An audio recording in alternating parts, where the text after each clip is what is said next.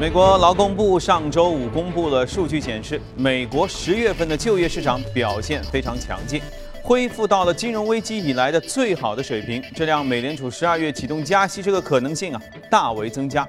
不过，美联储又强调了说，市场应该更加关注美联储利率政策的整个路径，而不是首次加息的时机。啊，这句话很有意思。有分析指出，首次加息之后，美联储内部的争论的焦点将很快转化到。如何保持渐进的一个加息节奏上？十一月就业数据公布后，美国期货交易商认为，美联储十二月加息的概率从此前的百分之五十多上升到百分之七十。此前一直主张美联储推迟到明年加息的芝加哥联储主席埃文斯六号表示，美联储公开市场委员会暗示加息条件可能已经成熟，十二月加息绝对有现实可能性。美联储主席耶伦四号在美国国会众议院金融服务委员会作证时说，美联储预计美国经济将继续增长，足以推动就业市场进一步改善，并实现通胀率在中期回升到百分之二的目标。如果未来的信息支持美联储这一预期，今年十二月启动加息将是可能的。耶伦强调，市场应更加关注美联储利率政策的整个路径，而不是首次加息时机。他认为，如果美国经济数据支持，及时启动加息是审慎的做法，因为这使得美联储能以更加渐进的节奏加息。有分析人士指出，首次加息之后，美联储内部的争论焦点将很快转换到如何保持渐进的加息节奏上。不过，在就业市场进一步好转、通胀继续回升的情况下，美联储在何时启动第二次加息的问题上还无现成经验。市场对美联储年内启动加息这个预期呢，大幅度的上升，这提振了美元指数跳涨到七个月的新高。多家机构预计，美元指数未来的上行空间还会进一步的打开，预计会进一步攀升到三月中旬的高点，甚至进一步会创出新高。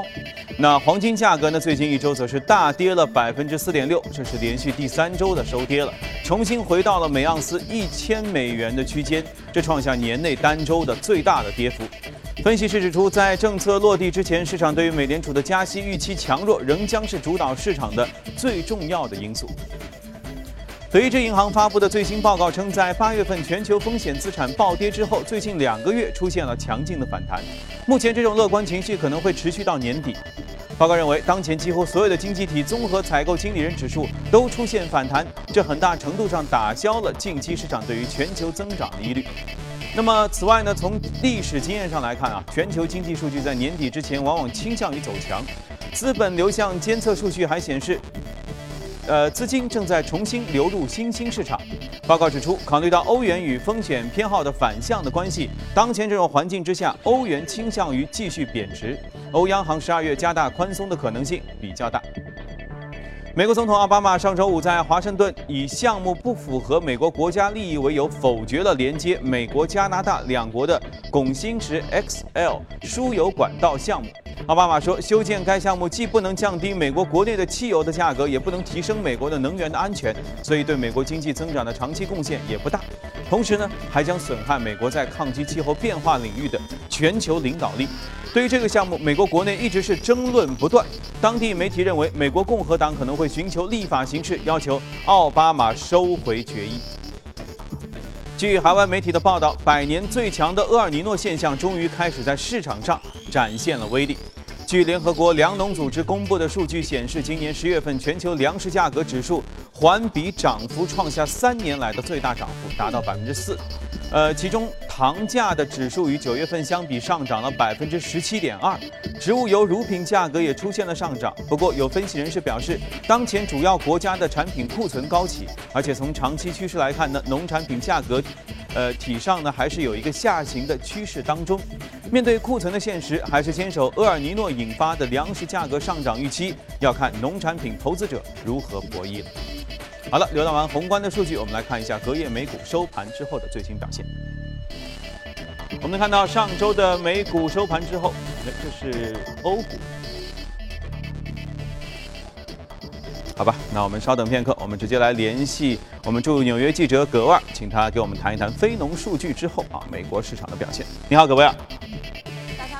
上周五美国最重要的经济数据是十月份的非农就业报告。十月份美国非农就业新增二十七点一万人。此前路透社调查，经济学家平均预测非农就业新增十八万人，也就是说呢，这一数字比预期高出九万人。失业率下跌零点一个百分点到百分之五点零，小时薪资增长百分之零点四。不过劳动参与率继续维持在百分之六十二点四的历史低位。芝加哥地区联储主席超希文在接受 CNBC 采访的时候表示，这一数据是一个大好的消息，并佐证了他对于2016年美国经济增速百分之二点五的预期。此前，分析师认为，任何高于十五万的就业新增数字对经济而言都是利好的，也就是没有办法排除十二月份加息的可能。而现在呢，距离美联储十二月十五到十六号的议息会议只有一个多月的时间。美联储主席耶伦此前也表示，如果经济数据利好，十二月份加息的可能性依然存在。而在个股方面，上周五阿里巴巴宣布以三十七亿美元的价格来收购优酷土豆，这比十月份提出的收购价呢要再次加码。优酷土豆的股价一度大涨百分之十。主持人。好，谢谢各位。接着我们来看一下，呃，之前一天交易日美股的收盘的情况。道琼斯指数是上涨了百分之二点六，一万七千九百一十点三三；纳斯达克指数上涨了百分之零点三八，五幺四七点一二；而标普是下跌了百分之零点零三，二零九九点二零。那这是美股的情况。我记得上个星期的时候就两次说到，之前一天是美联储某鹰派人士说，呃，我们十二月想要加。然后呢，耶伦啊，耶耶伦奶奶在这个一个一个会议上又说，我觉得这个时机基本上已到。接着呢，当时我们说的是就看周五的这个非农数据了。现在数据出来了，接下来该怎么办呢？我们今天和嘉宾一起来聊一聊。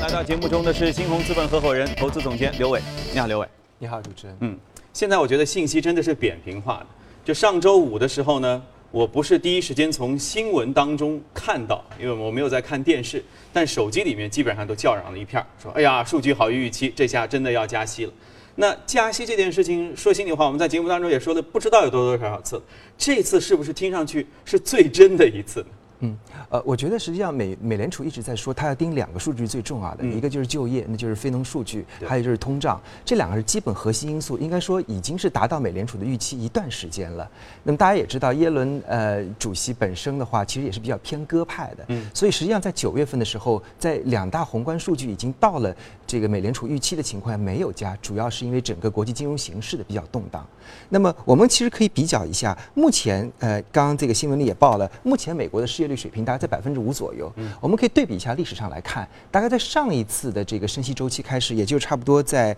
零四年的七月份开始的时候，那么美联储的呃整个美国的失业率的话是在百分之五点五。那么在八七九四年初开始升息的时候，失业率是百分之六，嗯，也就是目前的这个失业率的话，远比前两次情况要好，所以也就是基本面情况已经是足够了。嗯，但是整个全球来讲的话，我们一再再强调，实际上还是属于一个相对比较通缩的情况。整个全球的贸易的和经济体量的上升，并不足以呃进入一个非常长期的一个升息的周期。所以从这个意义上来讲的话，美联储主席本人比较。呃，犹豫比较徘徊也是可以理解的。嗯，也就是说，国内的这个条件其实都已经成熟了，剩下他可能只是担心我这个行动会对外部的世界啊，全球范围会产生什么样影响。他可能觉得我有点小 hold 不住。我至少之前一次给人的感觉是这样。所以从上周我说这个耶伦突然之间也发表一个鹰派的言论的时候，似乎让人感觉说他这个立场会不会在他的内心发生一些转变？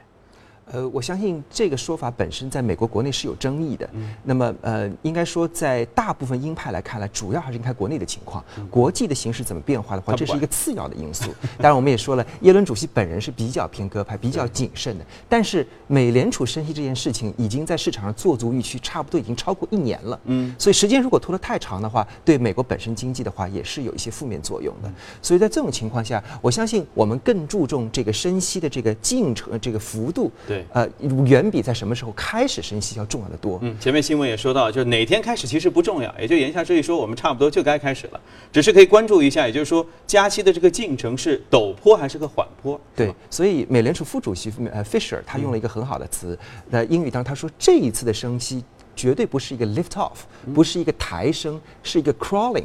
就是一个爬升，所以这个其实已经给我们一个非常好的一个预期了。呃，日子回到跟我们中国国内相比较，如果回到去年的十一月份的时候，我们开始一个降息周期，那么我们差不多在美国目前情况就处于去年十一月份中国的情况。我们到底是接下来要去在一年之内动五次，还是说仅仅是一个月动完以后，三个月甚至六个月还在动？那么这个是我们现在更加需要思考的一个问题。嗯。所以十二月份这件事情大概是什么时候我们能知道它到底加不加？呃呃，我觉得呃加的概率在增加，因为我们看呃上一周呃上一周五的这个呃 Fed Future Rate 就是美联储的远期利率所 fact in 十二月十八日升息的概率，从十月二十九号的百分之四十四十五左右升上升，在一个月之内上升到了啊，其实在几天之内已经上升到了百分之七十了。嗯，所以这个概率是确实是在增加的。但是 again，我觉得实际上呃。它即使升或者不升，其实这个事件本身，我觉得不是特别重要。好吧，那剩下的可能只有新闻价值了，其他的已经经过了充分的酝酿和挖掘。那么到底升不升这个事儿，我们等到十二月份的时候我们再说吧。我们来看一下今天的异动美股榜上的情况。来，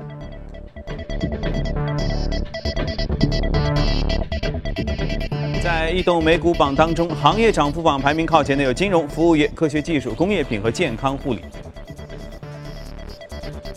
在个股方面，其中应用软件其实上涨的比较高，制药、应用软件、互联网、个人服务啊，这些都是排名靠前。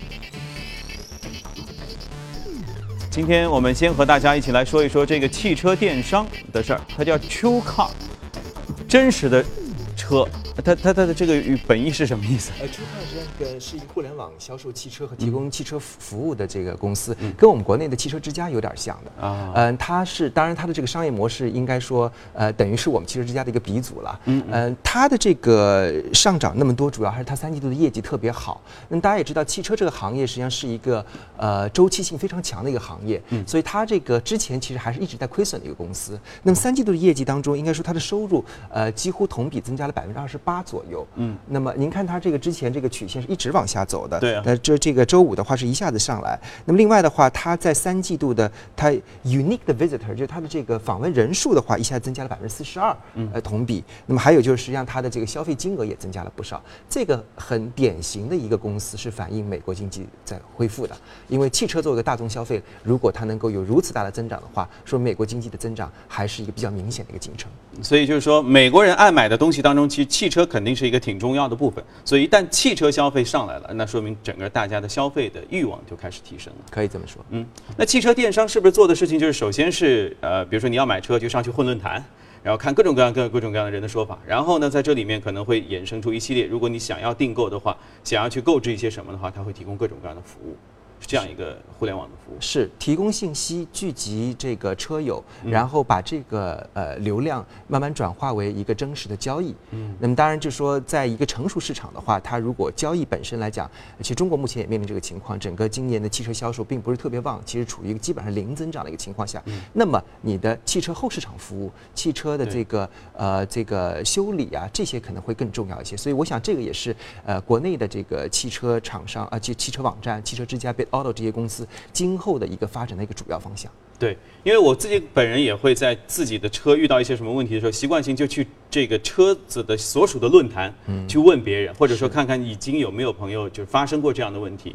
去找寻一些答案。我觉得这个方式恐怕在国内的，尤其是现在的呃许多车企当中，索性做一个官方这样的一个服务的机构或者服务的平台的话，反而会给消费者更多更多的有效的服务。的确，这是一个很典型的互联网加的一个行业，慢慢把线下 move 到线上来。嗯，那么今天我们其实还会谈到一个新能源汽车，我觉得这个板块其实和我们今天谈到这个汽车电商，如果能够更好的结合的话，恐怕会更加吸引消费者。本身有非常强的一种呃新鲜的呃互联网精神的概念在里面。的确，嗯，OK，好的，那么这个我们先易东美股网聊到这里。北京时间七点四十九分，这里是从华尔街到陆家嘴，我们来关注一组全球公司的最新的资讯。美国二零一五年的第三季度财报第三季度财报公布呢，已经进入尾声了。汤森路透统计数据显示，在已经公布财报的标普五百成分股公司当中，有百分之七十的公司盈利情况都是好于市场预期，百分之四十三的公司的营业收入都高于市场的估值。汤森路透预计，标普五百成分股今年第三季度的整体盈利将会比去年下降，同比是下降百分之一，营业收入同比下降百分之四点四。高盛发布的报告点评说，美股的三季报当中隐含着四大要点，也就是消费品公司表现好于工业公司，美国劳动力市场工资有所上涨，股票回购火热和美元依旧强势。外汇相关的挑战可能会持续到明年。美国股神巴菲特执掌的伯克希尔哈撒韦公司公告说，受益于投资卡夫亨氏集团获得的显著的收益，公司上季度的盈利同比翻番，这达到了九十四点三亿美元，创下了历史新高。不过，由于保险承销业务的疲软，所以伯克希尔剔除了投资收益的运营利润是同比下降了百分之四，现在是四十五点五亿美元。今年以来，伯克希尔股价累计下跌了百分之十，目前 A 类股个。呃，价格是每股二十点三一万美元。美国本地汽车公司近日宣布，该公司的一款 3D 打印的汽车啊，打印出来的汽车，二零一六年春季开始预定，你敢买吗？汽车公司介绍，这款小轿车形似沙滩车，车型定名为“游泳”，大约百分之七十五由 3D 打印制作。目前，公司正在密集测试和开发这款汽车，同时正在田纳西州诺克斯维尔市为生产这款汽车建造一家微型工厂。工厂定于二零一五年底建成，车辆预计二零一七年初交货。据了解，本地汽车公司将“游泳”的预售价格定为五点三万美元。去年九月，在美国芝加哥举行的国际厂商技术展上，本地汽车公司宣布制成全球第一辆 3D 打印汽车。打印汽车还真的挺有趣的哈！汽车零件巨头日本高田公司正在经历安全气囊的危机。继美国汽车安全监管部门宣布对高田处以巨额罚款，以及本田宣布停用高田的安全气囊之后，丰田汽车公司也宣布了。正在研发的丰田汽车今后将不再使用被指存在质量问题的高田气囊。另外呢，日产汽车也宣布了不再使用含有硝酸铵的安全气囊。另据外媒的消息，排放丑闻不断的扩大，可能迫使大众汽车考虑通过出售资产的方式来筹集现金，而可能被出售的包括奥迪、杜卡迪的部分股份。前提是，呃，是不威胁到大众对于这些品牌的控制权。大众上周将其应对丑闻所需的资金的预期提高了二十亿欧元，现在是八十七亿欧元。这个丑闻已经影响到它的信用评级，并且导致其十五年来首次出现季度的亏损。业内机构预计损害还会进一步的增加。投行 ISI 预计说，大众应对丑闻的成本总计可能最终会高达二百九十亿欧元。好了，看过全球公司动态之后，快来和嘉宾一起聊一聊值得关注的美股，看一下美股放大镜。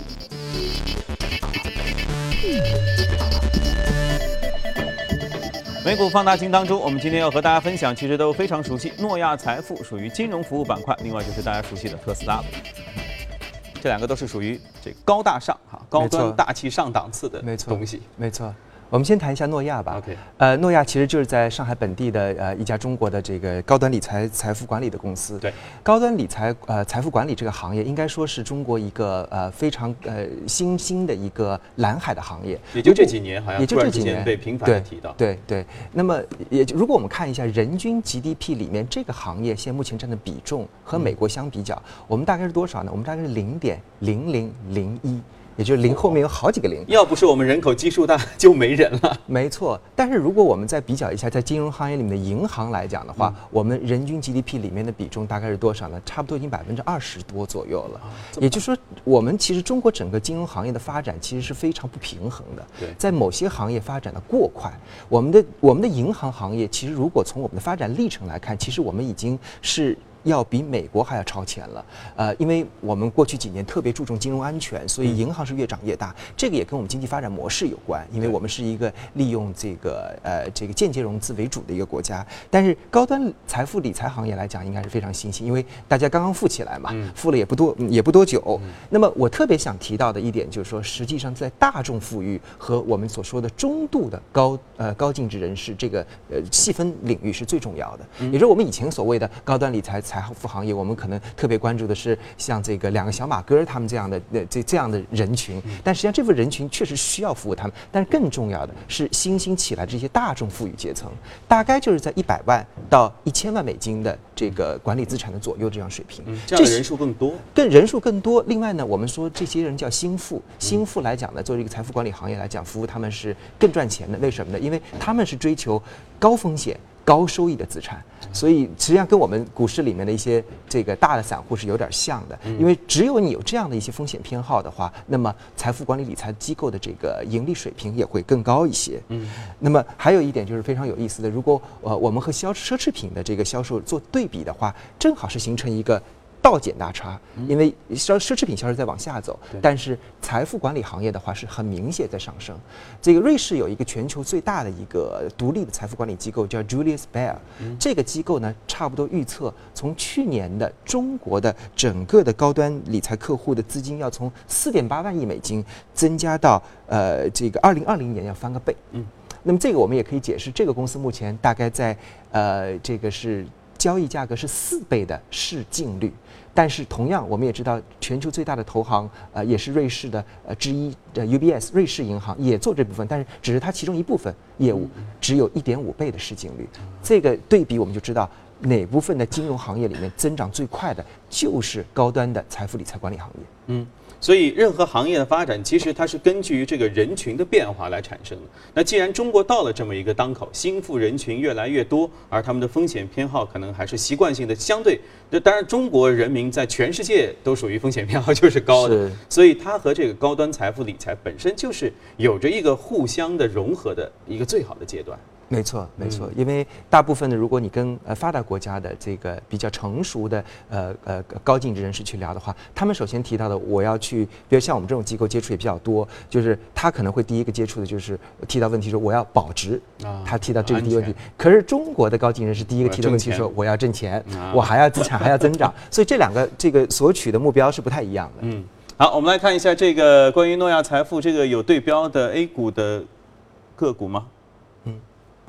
应该说，应该说，这个大家也注意到，这个这个周五的话，呃，国内的话也出了这个新股申购的方案之后，那么券商上个板上一周的板块走得非常好，好极了那是。没错，所以这个其实今天我们为什么提这个股票，也也给大家一个启发。实际上，中国的券商也好，保险机构、大金融板块也好，在这方面的增长的这个呃空间也是非常大的，而且在 A 股行业来讲，相对是比较落后的。OK。好，那我们抓紧时间再来说说特斯拉吧。特斯拉又有什么新鲜玩意儿啊？嗯，特斯拉上个呃上个星期报了三季度的业绩报。特斯拉的这个管理层呃 CEO Elon Musk 是也非常具有这个。呃，戏剧性的这样一个人物，我们说，呃，这个呃，特斯拉往往有两个版本的特斯拉，一个是福特版本的特斯拉，一个是乔布斯版本的特斯拉，看你信哪个。在美国资本市场上，通常有两派人。如果你看每个季度的这个呃财务数据的话，那你就是福特派的，所以你永远觉得这个公司是失望的。所以实际上它三季度业绩又失望了。可是失望之后，为什么它会能涨那么多呢？那实际上就告诉你，这个 CEO Elon Musk 同学又成功的把大部分投资者说服成了，我还是一个。乔布斯版本的特斯拉就忽又忽悠大家了。没错，他提出了一个非常有意思的概念。他说，在呃差不多在未来十年，他要打造一个跟优步一样的一个呃共享汽车平台。他还提出，实际上，呃实际上汽车将会在十年以后或者十五年以后跟马是一样的，不一定每个人都需要汽车，因为也不是每个人都会养马一样的道理。所以汽车将会从一个功能型的消费变成一个情感性的消费。他也提出将会去呃，这个还会推出无人驾驶车，将会在十年以后，所以这个非常有意思。呃，我们提到福特派的这个特斯拉的投资者，一再的不看好这个公司，一再的去做空这个公司，因为他提出论调就是，呃，这个特斯拉目前的市值差不多是通用汽车的三倍，可是您可是您知道它的收入是通用汽车的几倍呢，或者几分之一呢？是它的三十八分之一。那么通用汽车在过去一年大概是赚了五十四亿的美金，这个公司在过去一年还亏了六点八亿的美金，所以这是一个非常有意思的一个公司，我个人还是比较看好的，因为有点像呃差不多在零三零四年时候的苹果。那么我们 A 股公司当中也有一个类似的企业，应该说最近大家比较关注了。这个我们上面已经看到了比亚迪，因为